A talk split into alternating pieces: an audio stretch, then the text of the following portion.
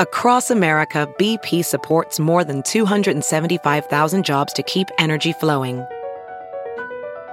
Jobs like updating turbines at one of our Indiana wind farms and producing more oil and gas with fewer operational emissions in the Gulf of Mexico.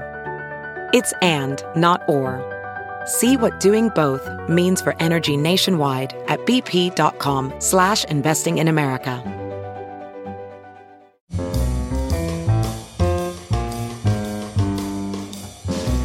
It's Merriam-Webster's Word of the Day podcast for April 24th. Brought to you by Merriam-Webster's Unabridged Dictionary Online, America's largest dictionary, now continuously updated. Learn more at merriam-websterunabridged.com. Today's word is tyro, spelled T-Y-R-O. Tyro is a noun that means a beginner in learning, a novice. Here's the word used in a sentence from the Sunshine Coast Daily. The young Falcons' Tyro is up for the challenge after missing the first two games of the season with an ankle injury he carried through preseason.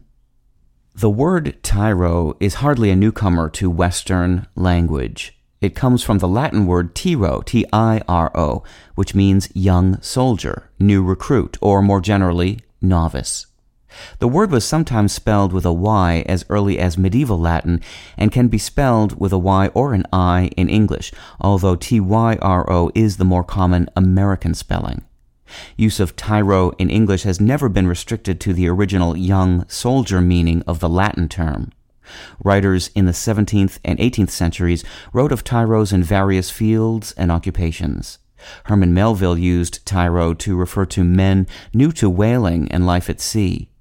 The word is sometimes used attributively, that is, directly before another noun, as it has been since the 17th century, as in phrases like tyro reporter and tyro actors.